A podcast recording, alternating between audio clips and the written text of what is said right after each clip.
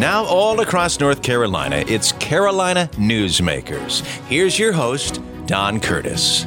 Well, welcome back to Carolina Newsmakers. Our guest this week is uh, Mike Walden, Dr. Mike Walden, who's been on our program I don't know how many times. One of these days, I'm going to get Jason to count it up and see because it's going back a long time, and we always appreciate hearing from uh, Dr. Walden because he is uh, sort of the go-to guy as far as the economy of North Carolina, and of course he is uh, a, uh, I guess you'd say he's a semi-retired professor at NC State, uh, the William Neal Reynolds Distinguished Professor of Agricultural and Resource Economics at NC State when he was working, but uh, I, I think you're sort of semi-retired now, aren't you? Semi. Well, I'm officially, yeah, I'm officially retired from the university. I'm a prof- what's called a professor emeritus, but I I have my own little company, one person company. My wife is the vice president, so we can we, it's easy for us to have the required annual meeting.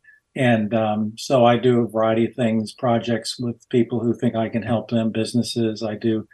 I love to do talks, still travel around the state doing talks and do work with great people like you and Jason with the media. So yeah, I'm keeping busy doing things uh, that I, I like to do though.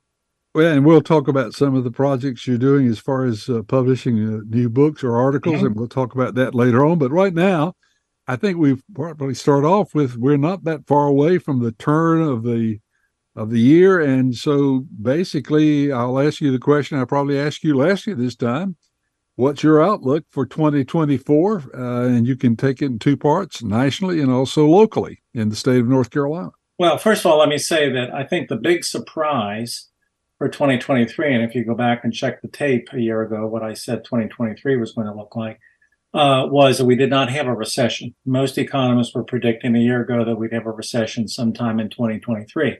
Uh, we have not uh, we're moving toward what many what, what economists call a soft landing. And let me give context to that. The big problem right now in the economy, and it has been for a while, is high inflation. Uh, we had over nine percent inflation year over year, a little over a year ago. It's gotten better, but it's still got not not gotten to the level that we had pre-pandemic. And and Don, what not only does inflation um, cause prices to go up and people to say, well, I can't buy that or this or that, what what really causes the problem with pe- for people with inflation is typically wages or salaries, however you want to say, earnings don't keep up, and so literally people's standard of living goes goes in reverse. And I, have had this um, somewhat of a debate with an economist who's at Princeton in the Wall Street Journal. He's been writing columns saying, "I don't understand." This is him talking. I don't understand why people are so down on the economy and he cites all these good things that have been happening in the economy, and, and, and he's right on those. But I've written back, and fortunately, the Wall Street Journal has published my, my replies, and I've told, said, look, what people focus on is their standard of living. People don't necessarily take out uh, pencil and paper and do a lot of uh, calculations, but they just know they feel in their gut they're not able to buy as much with the money they earn now compared to pre-pandemic. And actually, if you do take out the pencil and paper and work the calculations, people are right. The average household is able to buy less with the money they have because prices are so much higher compared they were pre-pandemic. So going into 2024, to, to directly answer your question, uh, I think we're going to see improvement on that on that matter. I think that we have an inflation rate right now. The last reading came out a couple days ago uh, 3.2% year over year, much better than the 9.2% we had. And uh, the Fed's goal is to get that to a, 2% level. And I think overall 24 will get will finally get us there. I think when we're talking a year from now, I think people will be much more uh, impressed with the economy. I think people will uh, finally start to see the so-called light at the end of the tunnel where they can they, they think they're getting ahead. I do think, Don, though, there might be some rough spots in the early part of the year. I don't think an official recession. I would not be surprised, though, to see the unemployment rate actually go up a little bit in, in some months in the first half of the year. Uh, maybe some job losses, uh, maybe some industries uh, taking big losses. I don't think anything shattering, though, like certainly not like the COVID recession and, and not like the uh, subprime recession of 2008, 2009 was sparked by the housing collapse. Nothing like that maybe unemployment in the first part of the year will get up to roughly four, four and a half, five percent. But I think by the end of the year it'll be back down in, in the three percent range. So I think I think 2024 is going to be a, a tale of two two halves. First half of the year challenging but not disastrous economically. Second half of the year much much better. Well, that's interesting because, of course, there will be an election next year, and of course, Yes. as uh, uh, was it Bill Clinton who said uh, it's the economy, stupid? That's right. And his advisor, James Carville, said he wished when he if he came back to life after he passed, he wanted to come back as the bond market, which uh, which, which means uh, the fact that interest rates are so very very central to people's perceptions of the economy. So yeah, I, I do think, and uh, yeah, I think what I, if, if what I just said pans out, and that we have somewhat of a challenging first half of the year, but things get much brighter than the than the second half of the year. It's really going to depend on how people do they look back or do they look forward in terms of the political implications, which of course are way beyond. I don't I don't discuss that, but I do think 24 is going to be a very very for a lot of reasons a very very interesting year. So, what does this mean as far as the uh, so-called interest rate and also the mortgage rates? As far as uh, will they? Con- uh, do you think they'll back back down some, and when will that occur?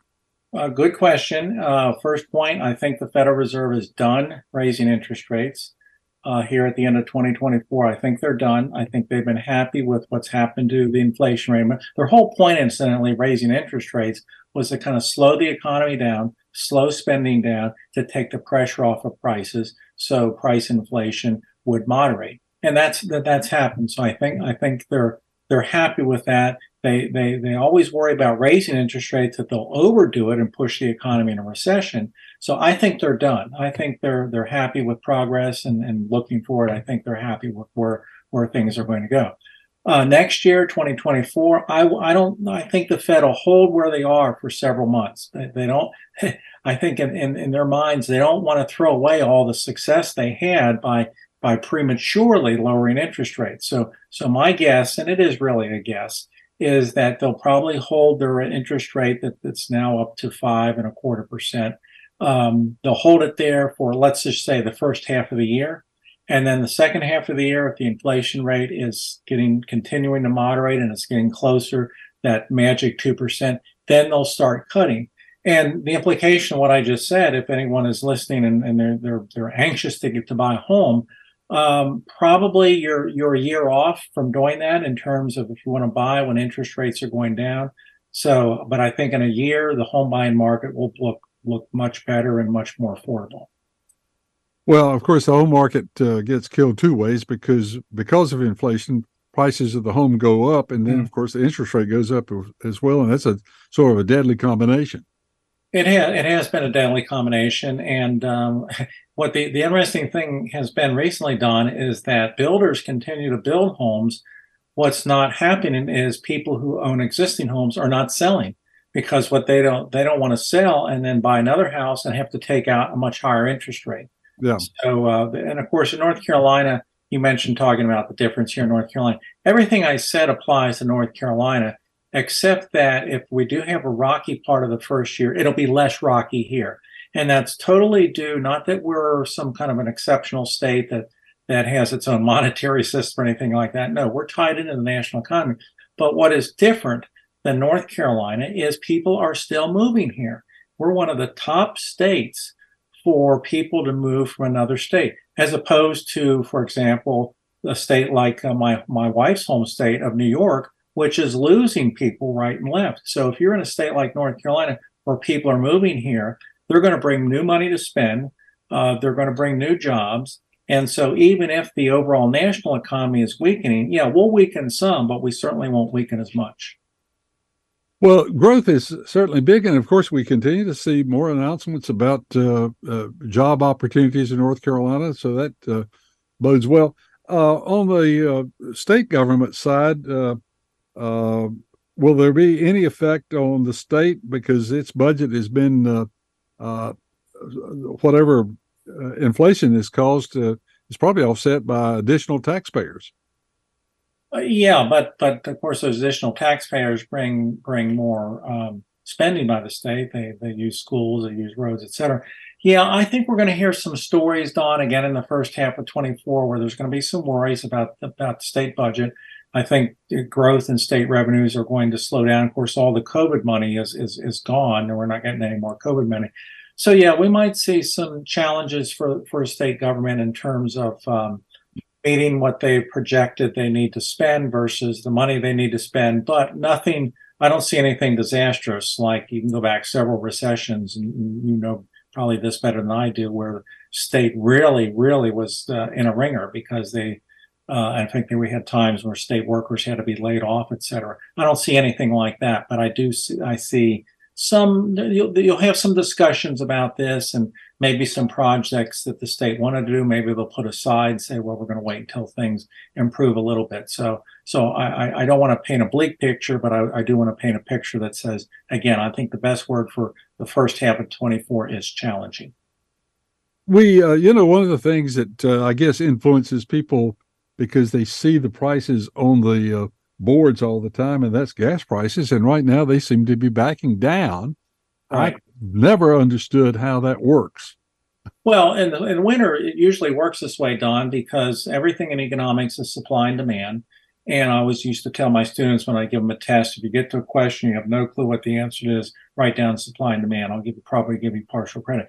But usually what happens in winter, people don't drive as much. And if, as long as oil supplies continue at what they were doing, uh, that's going to automatically mean some dampening of, of prices. And we've already seen that. Um, now, the big question out there, the, the, gigantic question out there, uh, and economists have been talking about this ever since the Middle East war started, is could we see that war um, uh, uh extend to affect oil markets, particularly if someone, and that someone would probably be uh, Israel, but you know who knows? It could be us. Uh, went into Iran and took out their refineries, took out their their ports, and really took their oil off the market. Uh, then we'd see a spike in oil prices, and that would set up a spike in gas prices. But right now, things are looking good for people uh, who particularly are going to travel, or if you travel for work, or if you're traveling for some time off. Gas prices are looking much better now. Yes. As far as North Carolina's bond rating, uh, uh, North Carolina, uh, at least I believe, I understand, we're actually in a, a state where we're reducing our total bond uh, uh, debt. Um, so, uh, and there's no bond referendums, I don't believe, of any major latitude on the on the agenda. so, right. our bond rating will probably stay about the same. Is that right? Oh yeah, I think I mean North Carolina. You've had you know different governors at different parties, different general assemblies at different parties, obviously. But I think traditionally North Carolina has been fiscally run very very well, and uh, that I think that's reflected in the bond rating. And you're absolutely right that uh, we've not. I don't know of any bond issues that are that are going to be on uh, next year, but in 24. One, one thing I'll just throw in here is we're funding. We're starting to fund gas. We're starting to fund transportation differently with uh, sales tax, for example. Our guest is Dr. Mike Walden, and we'll be back with another segment of Carolina Newsmakers right after we take time out for these messages. When it comes to making plans, you are the best.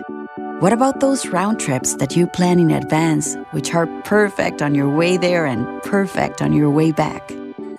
Or those meetings with friends for which you make a group chat three months before so that nobody or anything is missing?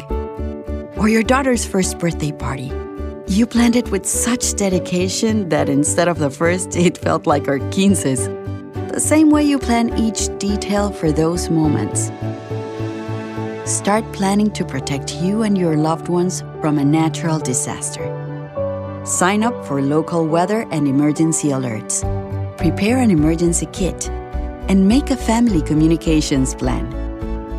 Protecting your family is the best plan you can make.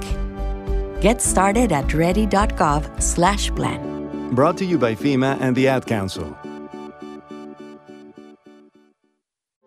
The possibility of lung cancer can be pretty scary, especially if you're one of approximately 8 million current or former smokers at high risk. That's why SavedByTheScan.org wants you to know that now there's a breakthrough low dose CT scan that can detect lung cancer early, and it only takes 60 seconds. You stop smoking, now start screening. For an easy quiz to see if you're eligible, visit SavedByTheScan.org. It could save your life. SavedByTheScan.org is brought to you by the American Lung Association's Lung Force Initiative and the Ad Council. We continue with Carolina Newsmakers. Here's Don Curtis. We're back on Carolina Newsmakers with Dr. Mike Walden, and uh, we are talking about the economy and uh, not only the uh, economy here in the United States, not only here in North Carolina, but also worldwide. And the worldwide economy is so involved in the Ukraine Russian war, uh, the uh, Israeli situation, uh, and uh, those questions, I guess, are ones we just don't have answers for right now. Uh, so you might want to give us a, a, a look at what might happen uh, in those fronts as best you can tell.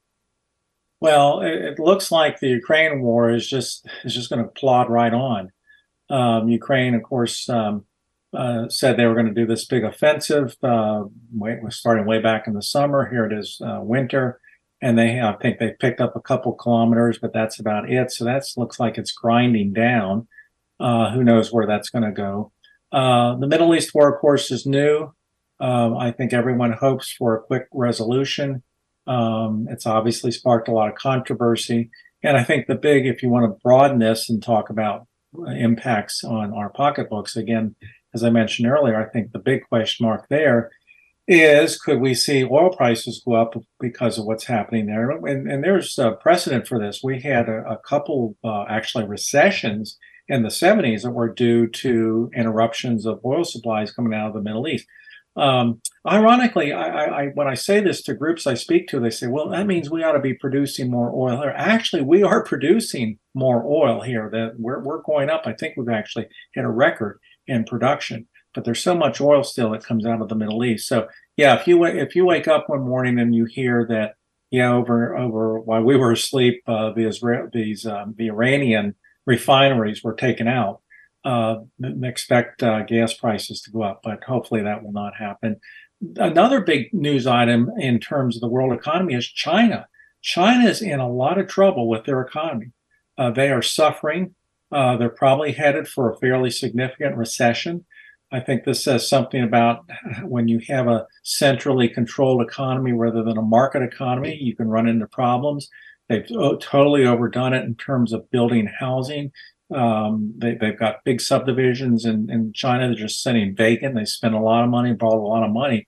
So China is uh, is really having some, some problems. And we look, we here in the U.S., we've had good growth, economic growth during 2023. We've had uh, low unemployment. We've had jobs, and we look very, very good compared to them. Uh, the UK, I think, is sort of in the middle. They're not doing as well. I'm sorry, the, the EU, not the I mean, European community, not doing as well as we are, but certainly doing better than China.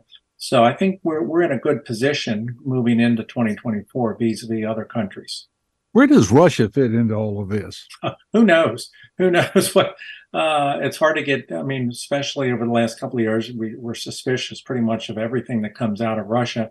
Um, the reports that I have read, and I'm, I do not consider myself a Russian expert, is they they're having a lot of trouble. They're spending a lot of money, obviously, on the war.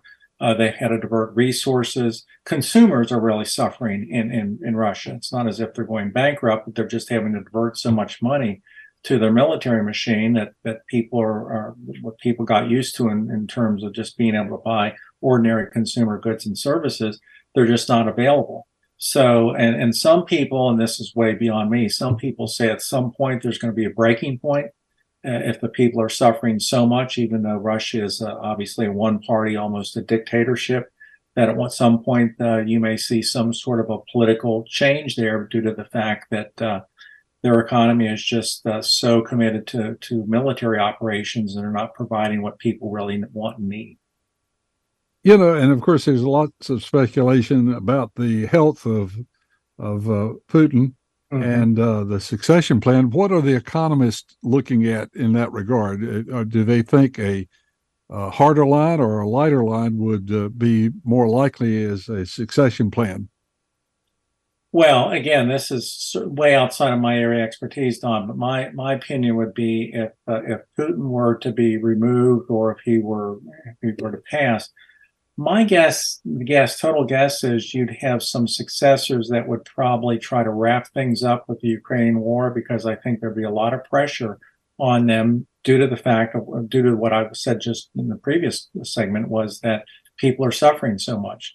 So my my fingers would be crossed that Putin were off the stage. We he'd be replaced with maybe a group of people, maybe not one person initially, who would be a little more accommodating to maybe have a ceasefire, have some some resolution of the Ukrainian conflict, so they could get back to dealing with their internal economy. Well, just a few moments ago, you said you expect the Ukraine war to continue to grind. How long do you think uh, it would be before the Russian people would say, "Wait a minute, we've had enough. We're we're suffering. Uh, we're giving up uh, things for something that we don't really quite understand." Um, how I'm, I'm, I'm, again not my area of expertise, but I'll just throw in what I perceive. I do try to read widely.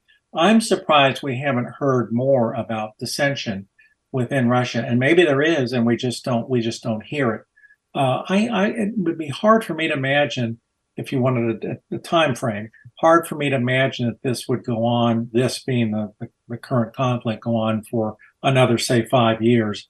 I just can't imagine the Russian people putting up with it, and I can't imagine that the. I mean, there are power there are power centers within Russia. I mean, Putin isn't the only power center. It, it's hard for me to imagine those power centers not to be influenced by dissension from the Russian people that might actually turn into um, rebellion. Uh, so I would say at the outside, uh, another five years, and I think that even sounds too long. I maybe back that up to three years. So we've talked about the uh, economies of nations that we know about. What about the so-called third war, third world countries? Where, uh, what is their economic situation, and what is your forecast for them for the year?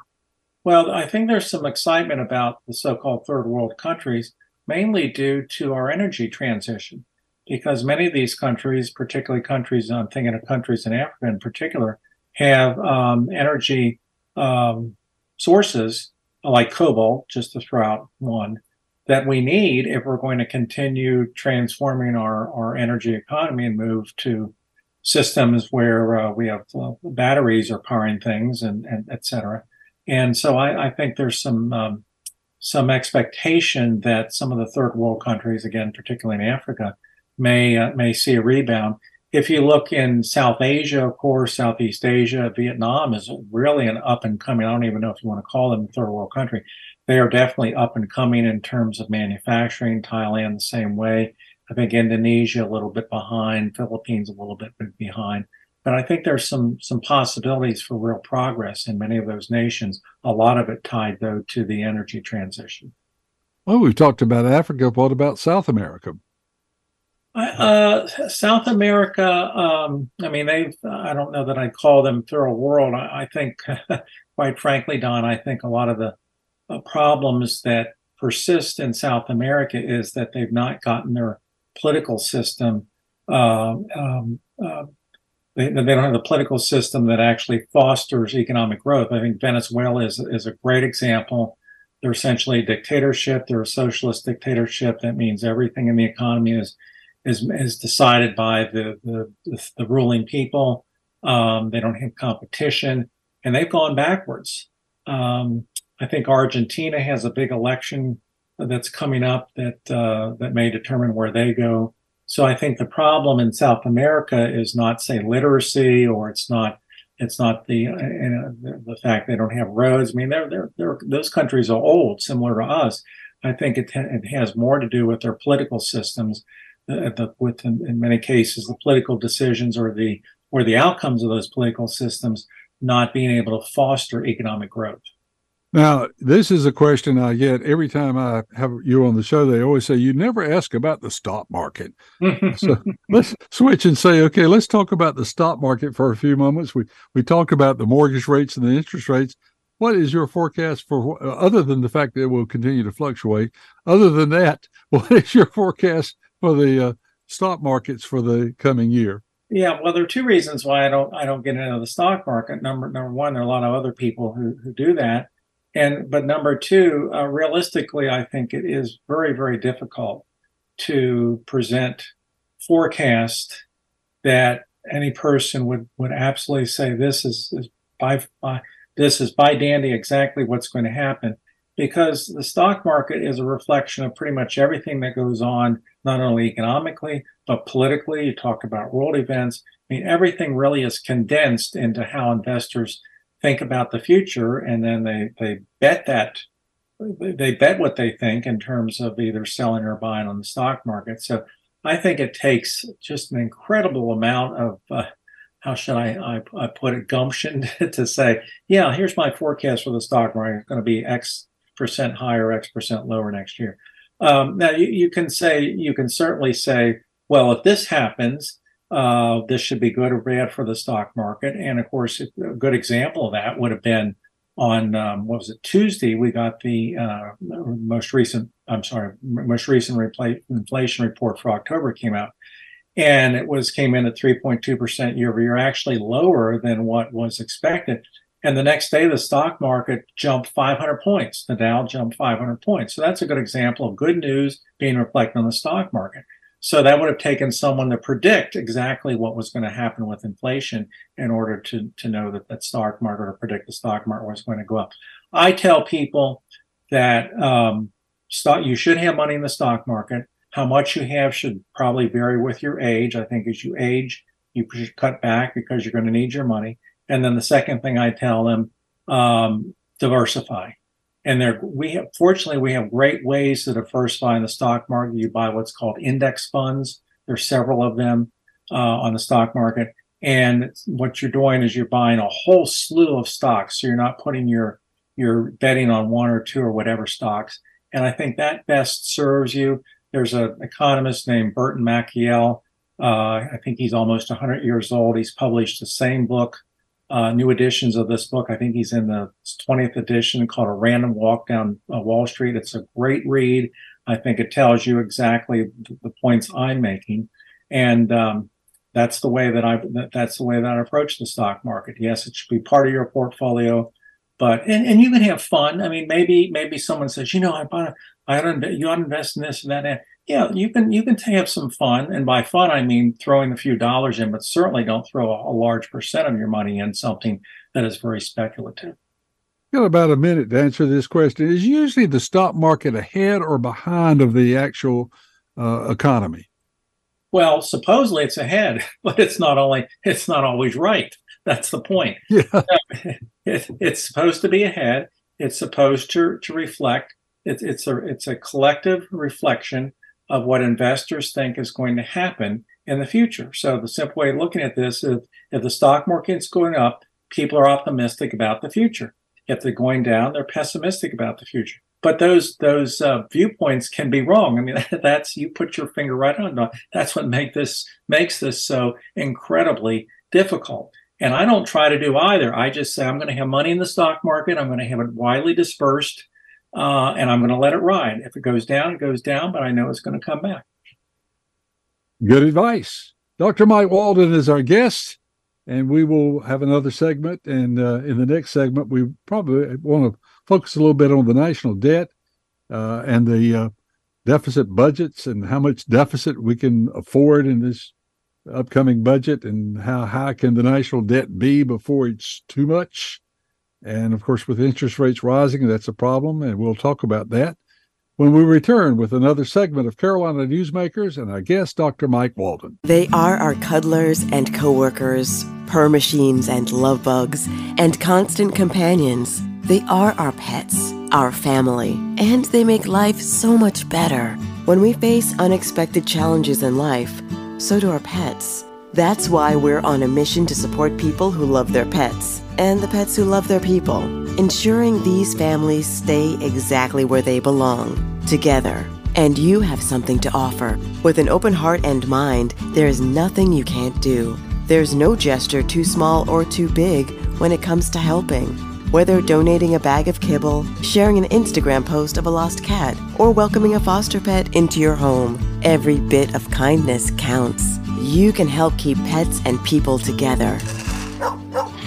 Visit petsandpeopletogether.org to learn how to be a helper in your community. This has been a public service announcement brought to you by Maddie's Fund, the Humane Society of the United States, and the Ad Council. Hi, it's Olivia Munn with my shelter pets, Frankie and Chance. Say hi, guys. When I adopted them, I discovered that they both have incredible personalities. Chance's sole purpose in life is to love and to be loved. Frankie is a little bit of a scoundrel and always entertaining. They're a little bit of a lot of things, but they're all pure love.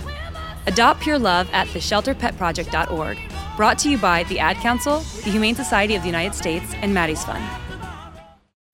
Now, once again, with today's Carolina Newsmakers, here's Don Curtis. We're back on Carolina Newsmakers with Dr. Mike Walden, and uh, he has been with us so many times. I don't know how many times, but uh, I'm going to get Jason to research that one of these times, and uh, that way I will be able to say with certainty. But we've been leaning on him for advice for our listeners for years, and his advice is usually pretty much right on target. Uh, Mike, we, we said right before the break we were going to focus a little bit on the national debt mm-hmm. and the continued deficits and the uh, spending levels. And of course, this is an election year, so nobody is uh, really excited about cutting budgets because that might mean that uh, a loss of a vote here or t- there. So election years don't usually have de- uh, budget cuts. But where do we stand on the national debt? How much can we afford? Is it uh, reaching a level where it's going to be really high? And of course, rising interest rates mean that we're paying more on that debt. Well, I like to, and I get this question all the time. I just spoke to about 600 uh, accountants the other day in in Greensboro, and that question came up, and I was prepared for it. So this is always a good question, and I understand it's an important question the way to look at the national debt, first of all, is not necessarily look at the amount. If you look at $32 trillion, you're going to say, my gosh, we're, we're, we're toast. There's no way we're going to pay that, pay off that debt. You don't really have to pay it off. What you have to do is carry it. I mean, think of, think of when you buy a house. You buy, well, if you're in Raleigh, you buy a $400,000, $500,000 house, which seems like a ton of money, but you you then pay a monthly amount to, to carry that. And as long as that monthly amount fits into your budget, you're you're you're pretty much fine. That's sort of the same thing at the at the federal level with respect to the national debt. Don't look at the, the amount, but look at the carrying cost, and and then look at that carrying cost as a percent of all the expenditures of the of the federal government. And what you see, Don, if you go back several years, we actually went through a period from about 1990 down to really about 2020, 2020, right for the pandemic where the carrying cost on the national debt was actually going down because interest rates were going down. You mentioned that. So even though the amount was going up with interest rates going down, uh, it was actually getting cheaper to carry that larger amount of debt. In fact, some economists during this time were saying, hey, federal government, go out and borrow as much as you can, take advantage of those, of those low interest rates. Now, as you might expect, as interest rates have moved up, that has turned around. Plus the fact we, we borrowed a ton of money during COVID, almost $6 trillion in two years automatically put on the national debt. So the Congressional Budget Office, which is really the best forecaster of this, is looking at and say 2030, we're probably going to be back to where we were before that, that decline I mentioned when things are going down. And the challenge this makes for the federal government is not that it can't pay it. It's that how do we want to pay for it? Do we want to raise taxes? which is not popular, or do we want to change what we're spending money on, spend money less money on some things in order to afford the, the national debt? So it's it's a practical, what's really a practical political question. It's not so much of an economic question. Uh, now, one other thing I'll mention real quick, Don, because I get this question too with respect to national debt. Someone will say to me, "Well, Walden, uh, we're we're not buddy buddy with China. Um, they own a lot of our national debt. Couldn't they just say pay up right now and call it? Wouldn't that put us in a, in a financial problem? And the answer is no, they can't do that. They, they, they bought a security from the federal government. It's got a term on it. They can't call that before the term. Now they can sell the debt to someone else, but they can't call it. So that's not really that's not really an issue. But I like to I like to tell people just think about it if it's in uh, in your household. If you want to buy a bigger house, you can probably afford it, but either you have to earn more income to afford it, which would be the counterpart to more taxes at the federal level, or you have to sort of stop doing other things, which again would be a counterpart to the federal government saying in their budget, okay, we're going to pay more in the national debt, but we're not going to do X, Y, Z. Well, that's a that's a, a very interesting uh, assessment of how that works. So you're not particularly worried about the national debt, I take it. Well, I'm I'm I'm in the sense. Well, it depends on what you mean by worry. If you if um, am I worried that we can't afford it? No, we can't. Uh, but am I worried that we might try to have our cake and eat it too and say, all right, we're going to load, we're going to afford that national debt, but we wanted these other things too, which means much higher taxes. Now that this gets into the tax issue, are we overtaxed? Are we undertaxed? Should we tax rich people more? Should we tax uh, poor people less? There are a whole host of issues there. I tend to look at it from the point of view of uh, if we tax more, that means we've got less money in the private sector. And which part of the economy, the public sector, the private sector, best drives the economy? And, I think you can make a case that, yeah, there are certain things government has to do, and we want to fund them. We certainly, one of those things, of course, is to help folks who, who need a help. I'm all for that. But I think when we get into other areas where we might say, you know, well, the federal government could do this, or maybe the private sector could do this, I think there's a lot to be said for looking at the private sector. Oftentimes they can do it more efficiently. We uh, always get questions about the the uh, social security system, and mm-hmm. uh, you know, from I've been told for the last fifty years that it's going to go broke, and it hadn't gone broke yet. But uh, that is something that we can look at. People are living longer. And of course, that means more benefits are paid out. And of course, fewer people are working. Uh, where do we stand on the Social Security system? How sound is it? Here's the deal on that. Social Security system is a very honest agency. agency. Each year they issue a report, and then in the report they say, "All right, we are now paying out uh, X dollars to people. This is what we promised. How much longer can we do that?" And they tell us that. And right now, the latest report said, I think it's 2032, they can continue to pay people what they promised them. Uh, when 2032 comes and, and nothing's changed, they're going to cut what people get by about 25%. And then a couple of years after that, they're going to cut another 10% uh, because they won't have the money because of the things you mentioned, people living longer, et cetera, birth rate low, et cetera. So what's going to have to happen, Don, is the same thing that happened in the early 80s. We went through the exact same thing in the early 80s. Uh, President Reagan at the time uh, started a commission, so Security Commission headed by Alan Greenspan. You had all the groups on that. They hammered out solutions, and now we're living by those solutions. And they're going to. Uh, my my forecast is they're going to do that uh, probably around 2030. Now, like a lot of people say to me, "Well, Walden, why don't they do it now?" Because they're going to. Some of the solutions are not going to be popular uh, in 1980, two of the solutions were raise Social Security taxes and lower the, um, or I mean, raise the retirement age. People didn't like that, and we're probably going to have to do that again the next round. So I, I am confident Social Security is not going to be thrown away. Uh, it's too popular, but uh, we're, we're, there are going to be changes, and a lot of those changes people won't won't like. But uh, yeah, it's the under the underlying factors, Don, that you mentioned. We are living longer. I think that's a good thing. We're having fewer uh, young people come along to pay. You know, you can view that as good or bad, whatever. From Social Security, that's bad, and we have to accommodate to deal with that. So that uh, changes people's planning on their estate and how long, because again, uh, with people living longer, they're going to need more funds longer. Uh, and uh, with Social Security not being a, as safe as it uh, might be, uh, what should people say age 35 and below start beginning to think about as they look ahead in their estate planning? Well, first of all, I, I don't. I, I, didn't mean to imply Social Security is not safe. I mean, if, if nothing's done, there's going to be a problem. But I can't conceive of something not being done.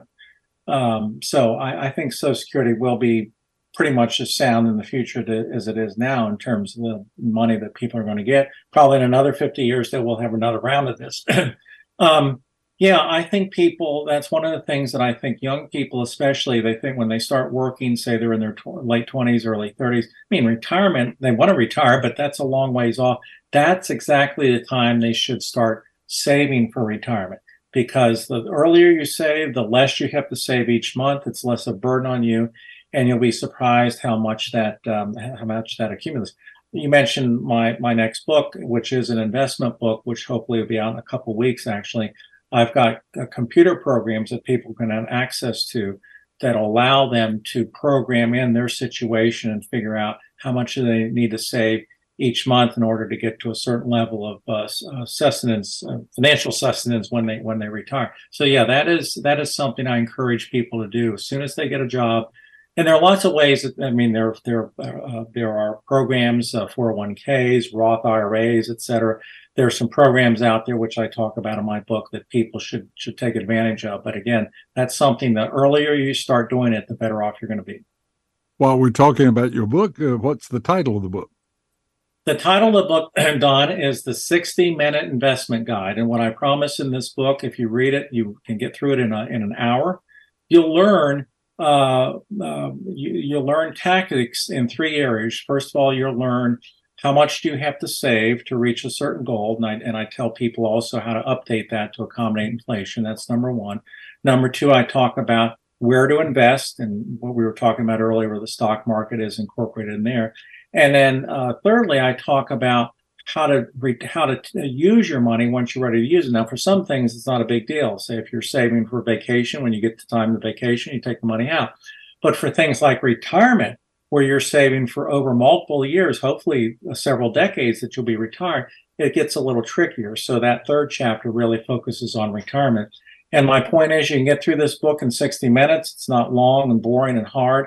And I've got all the all the uh, technical calculations I you have access to on commuter programs that I have online, and so hopefully uh, it'll help people in these uh, financial decisions.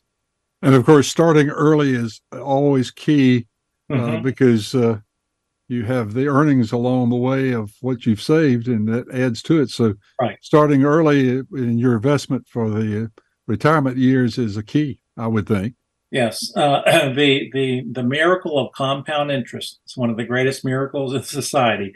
The earlier you start, uh, that that compound interest is going to start, and even if you didn't add any more money, uh, you're just going to grow and grow and grow because of compound interest. It's a great phenomenon. We, you know, ben- health benefits continue to go up. Uh, uh, employment uh, costs are, of course, a, that's a part of employment costs, and the employer and the employee are very concerned about that. Uh, is there any hope that employment, uh, that the health cost uh, might uh, level out?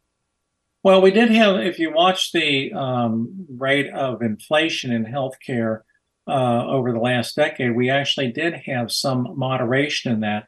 The, the issue with healthcare, of course, is we want it to become better, and often at times that means new procedures, new technology, which tend to be more expensive when they're implemented. So there's sort of a trade off here is, yeah, we'd like cheaper healthcare, but we know that oftentimes more expensive healthcare is going to uh, give us better results. Then there's the other th- uh, element here about competition. And Treasurer Folwell has, in his career as state treasurer, who all, actually he's also in charge of the uh, healthcare system uh, in, in, the state, at least for the state, uh, has made a um, has made these points we don't we don't have competition in the healthcare system like we do in other parts of the economy. And I think if we could create more competition, that would eliminate some of the um, oh, what I'll call them issues that people often see where they don't know why they were charged this, that, or the other, and they they look at something and say, "Wow, it costs that much."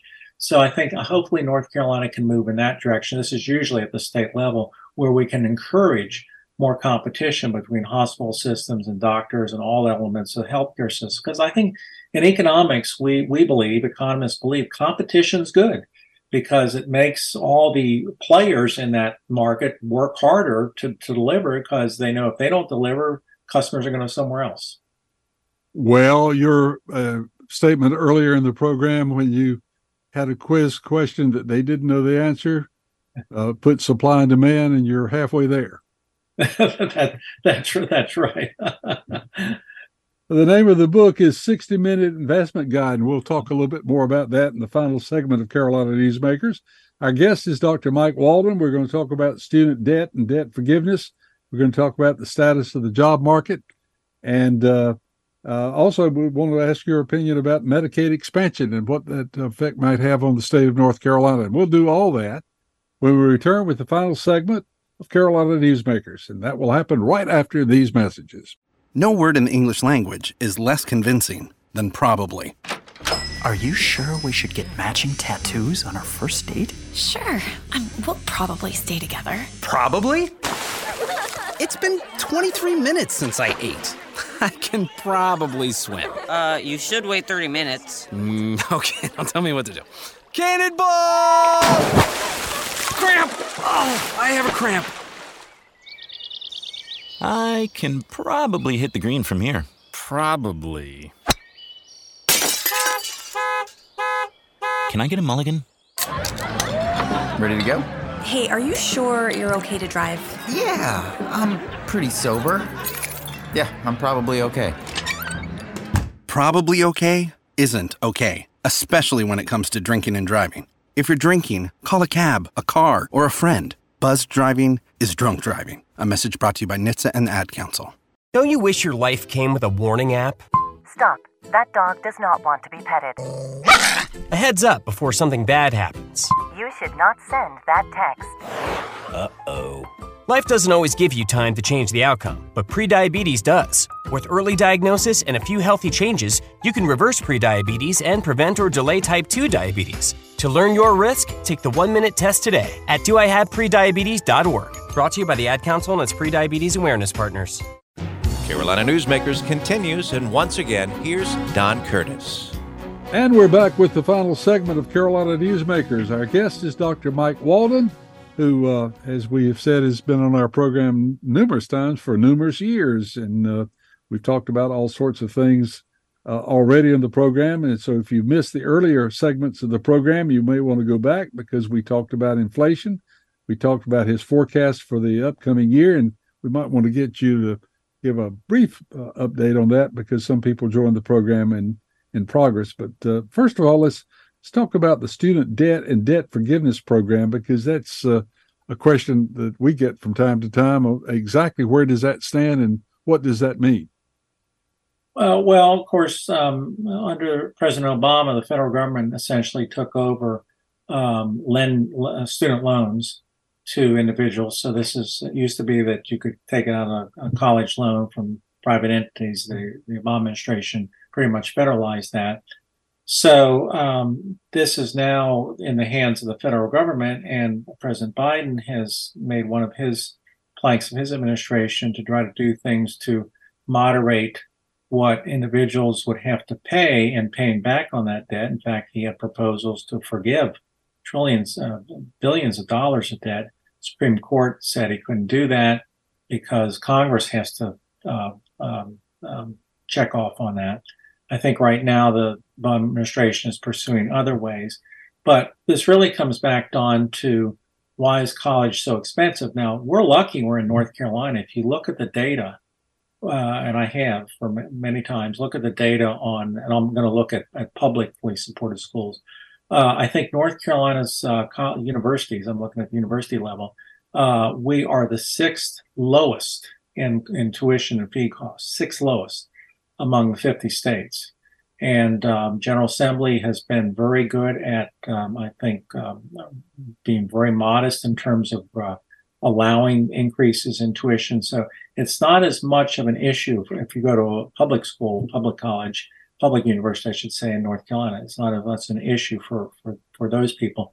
But um, the, the, the fundamental question have to ask for others in the country is, well, why is college cost going up so much? And if you if you look, and I've read a lot in this area, Don, because obviously I, I worked 43 years in that industry. One of the answers is colleges raise tuitions because they can. Uh, because lots of people want to go to colleges. Now you've got federally backed loans that'll that'll that'll fund them, and it sort of is uh, you're on a treadmill there where uh, college costs go up, federal government uh, allows uh, allows more loans to go out, they go up some more, et cetera. Again, I don't think that happens as much here in, in North Carolina. So I think to really get the heart, if we're talking nationally, at the heart of the issue of college college uh, expenses, you have to really get into why are colleges raising costs and can we can we maybe tweak the system such that they have to be more more competitive uh, or the other alternatives to say, hey, if you want to go to that pricey college, we're not going to have the federal government loan you that money and then pay you forgive it. You're going to have to borrow it privately, uh, like actually you did uh, as short as a, a decade ago. Um, I'm going to change the subject on you uh, and change over to the job market because no matter where you go, you see signs on backs of trucks, you see it on the marquee signs and uh, you just hear it in general conversation. Uh, the job market is still incredible in the sense that everyone seems to be looking for new employees. Uh, is that uh, uh, more acute in North Carolina, or or and how long will that last? Because uh, I know we at Curtis Media Group we've got something like to twenty five or thirty openings, and we're not that big a company. Well, it's gotten better, uh, but you're you're right. I still hear when I talk to and I try to I talk to a variety of groups from a variety of industries. Uh, you still hear that, uh, especially in construction, for example, uh, health, uh, government government jobs. Uh, there are a lot of government jobs open, and, and you mentioned even in telecommunications. Um, I think I think a couple things happened here, Don. Of course, it's all tied to the pandemic. One, we we had a lot of federal aid go in to the economy. Uh, I said six trillion dollars over two years and over over two administrations, by the way, to help people get through the pandemic. And that that aid lingered for a while. So quite frankly, a lot of people didn't have to go back to work immediately when the economy reopened because they, they were getting funding, if you will, from uh, from federal uh, various federal programs.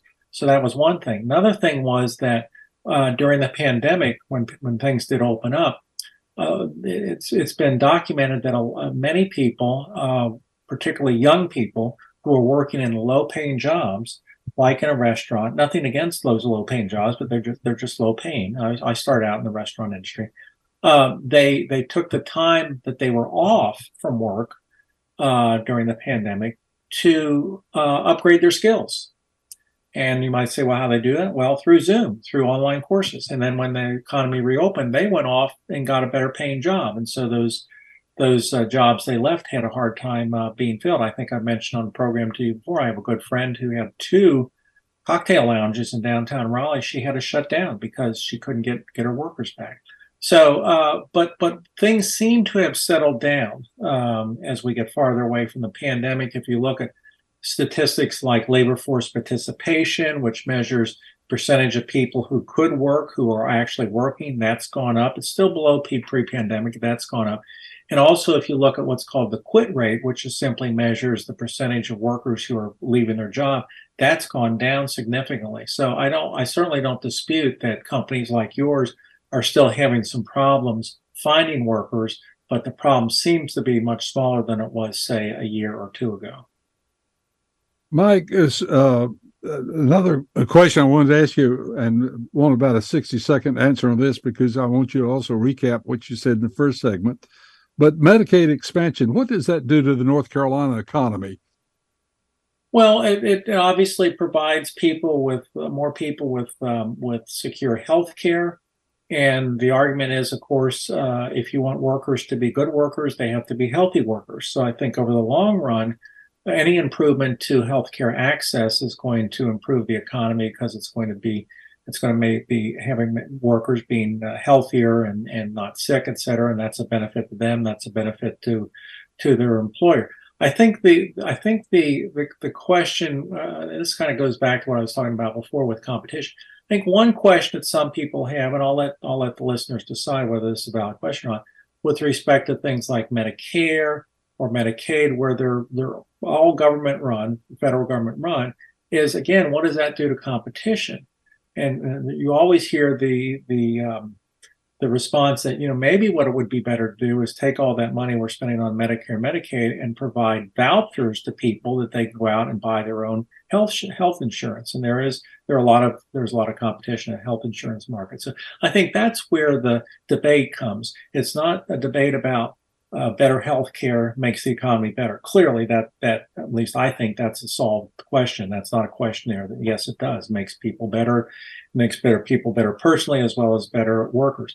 I think the question is how do you provide that? And even if you how do you, if you have some help from the government, how do you provide it? Does do you have the government run the system, or do you have the government provide money, resources to people so they can go out and find their own health care? Now, uh, you got about three minutes and 30 seconds to give us a recap of everything that you said in the first segment about the overall outlook for 2024. So okay. you can condense it a little bit. And uh, this is for people who joined the program late in progress. Well, um, Federal Reserve, number one, I think, is done raising interest rates. Um, so people who are very sensitive to interest rates, I don't think they're going to go higher. Uh, I think they're done raising because they're satisfied that inflation is moderating. That was their whole point of raising interest rates to slow the economy so the inflation rate would be more more moderate.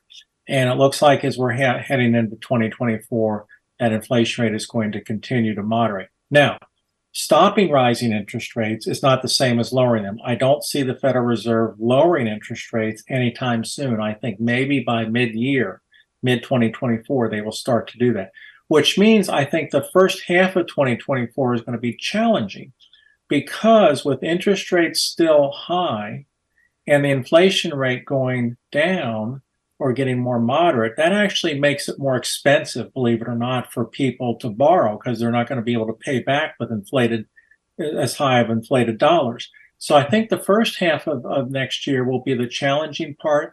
I'm not predicting a bona fide recession. But I do think we could have some months where the unemployment rate goes up. I think we could have some months where um, the number of jobs in both the North Carolina and the nation go go down. But I think it'll be it's not it's not going to be a crash. It's going to be what I call a challenge. And then I think by mid-year, or let's look into the second part of 2024, I think that's when the Federal Reserve will start lowering interest rates, and I think they'll they'll go rather fast so that by the end of the year, hopefully this time next year, Don, we'll be looking at maybe an economy with two, two and a half percent inflation rate, and maybe interest rates are about two to three percentage points lower than they are now. Well, it is an election year, and so that uh, comes into play also. Well, uh, that that's true. Although the Federal Reserve is an independent agency, um, and I think in that matter, and I'm not obviously a political scientist, but I think at that point, given that question, I think it's going to depend when people go to the polls in November. Are they looking back and seeing maybe a challenging economy that they remember? Uh, or are they going to look forward and say, hey, things are getting better? It's going to depend on how, how people evaluate 2024. Because I think 2024 will have two distinct pieces challenging time in the first six months, much more improving time in the second six months. And of course, you uh, were careful to note that uh, changes in the Ukraine Russian war, the Israeli situation, our relationship with China, all these things come into play, and uh, they're all moving parts and could change a great deal. Uh, Mike, uh, one other thing we want to bring up one more time is uh, the book that you're working on, the 60 Minute Investment Guide. Uh, yes. That will be out in about two or three weeks, did you say? Yeah, that is done. It's at the publisher. They're doing all the final touches, and I will inform my good friend Don Curtis when it is out. Uh, but it'll be available on on Amazon, all the obvious places that uh, that you buy books. I think it's going to retail for around eleven or twelve dollars for a modest investment. And it's a very brief book, but I think it really gets to the point of uh, investment information that people need. A lot of computer programs you'll have access to to make your own calculations. Well, I'm I'm anxious to read it, and it sounds like the kind of book that uh, will help people plan not only the immediate future but the long range uh, plans that they might have for retirement and looking ahead. Uh, as always, Mike, you've uh, given us a lot of food for thought. Any closing thoughts? You've got about thirty seconds for a closing thought. Well, the economy is always uh, there are always issues in the economy, even in the best of times. And and I try. I've, I've, made a career of trying to help people get get through that and understand it. But uh, yeah, do pay attention to to the economic news because it does have an impact on your on your life. Uh, but I do think that uh, things things will be getting better. Things will be much much better in terms of the big picture uh, at the end of 2024. So I'm I'm cautiously optimistic. If you'd like to repeat of this broadcast or share it with a friend, you can go online to carolinanewsmakers.com. That's carolinanewsmakers.com. For those of you listening to the half hour version of this program, there are two segments that you missed, and you'll also find those on carolinanewsmakers.com. Our program has been produced by Jason Kong. He promises me faithfully he'll have another interesting guest next week, and he, he always lives up to that. So until next week, on the same group of stations all across North Carolina. We hope you and yours have a great week, and we'll see you next week. Carolina Newsmakers is a production of NCN and is heard each week on a network of North Carolina's leading radio stations. To hear a repeat of this broadcast, go to carolinanewsmakers.com. Carolina Newsmakers is produced by Jason Kong. Network engineer is Alan Sherrill. I'm Scott Fitzgerald, inviting you to join us again next week, same time, for Carolina Newsmakers.